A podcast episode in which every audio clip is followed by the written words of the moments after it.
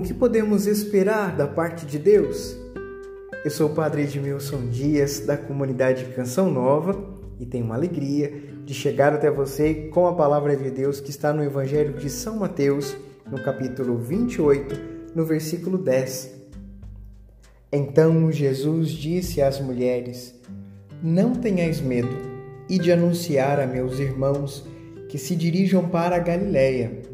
Lá eles me verão. Esta palavra está no contexto do ressuscitado que aparece às mulheres que vão de manhã cedinho ao túmulo para visitar o corpo de Jesus e se deparam com o Senhor ressuscitado. O sepulcro vazio, o Cristo ressuscitado vem a elas com esta palavra: que elas não temam e que elas agora se dirijam aos irmãos de Jesus. Isso aqui é muito lindo. Jesus poderia ter usado muitas outras palavras e de anunciar aos meus traidores, e de anunciar aqueles que eu escolhi, e de anunciar aos meus servos, e de anunciar aos meus apóstolos, meus discípulos, tantas palavras, mas ele escolheu irmãos, e de anunciar a meus irmãos.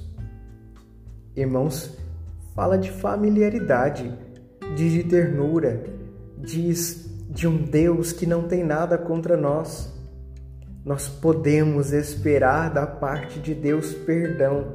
Da parte de Deus nós podemos esperar bondade, generosidade, ternura. Podemos esperar coisas boas da parte de Deus. Ele nos chama de irmãos. E o convite é que eles se dirijam para Galiléia.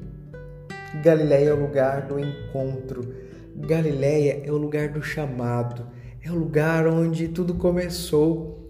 Galiléia é onde Jesus inicia o seu ministério público. Jesus ressuscitado me chama e chama a você também a fazermos uma experiência nova com Ele como nos primeiros dias, como nos tempos antigos e de forma totalmente nova. É com familiaridade, é com bondade, é com ternura que Ele chama você nesta noite, neste dia, nesta hora em que você agora escuta esta gravação. O chamado é para você, meu irmão, minha irmã. Deus te abençoe a você e toda a sua vida. Em nome do Pai, e do Filho e do Espírito Santo. Amém.